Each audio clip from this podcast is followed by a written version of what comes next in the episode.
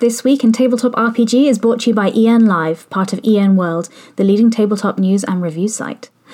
Are you looking forward to the Dragonlance setting in D&D? Well, you can check out the latest playtest document now, with updated feats including the new Divinely Favoured feat.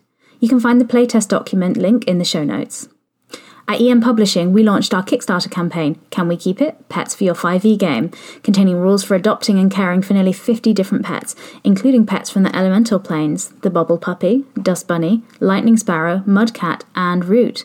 This two week Quickstarter will run until May the 9th. In other crowdfunding news, Free League announced their upcoming Blade Runner RPG will launch on Kickstarter next week on May the 3rd. We're expecting this to be a very popular campaign.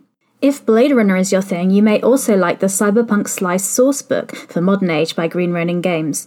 This book contains all new material to create a trove of options for adding dystopian near future science fiction to your Modern Age games. No release date has been announced yet, but we'll keep you updated here. Modiphius has released a new Star Trek Adventures mission, Mission 18, Storms of Cassilia 7. If you'd like to hear more about Star Trek Adventures, you can listen to our interview with Jim Johnson from Modiphius on the Not D&D podcast recorded just last week.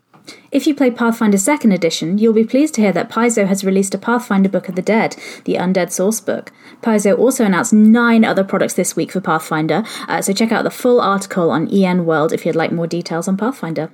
And lastly, there were some miniature announcements this week. WizKids are creating minis for Spelljammer Adventures in Space Setting, and also another line for the Critical Role series.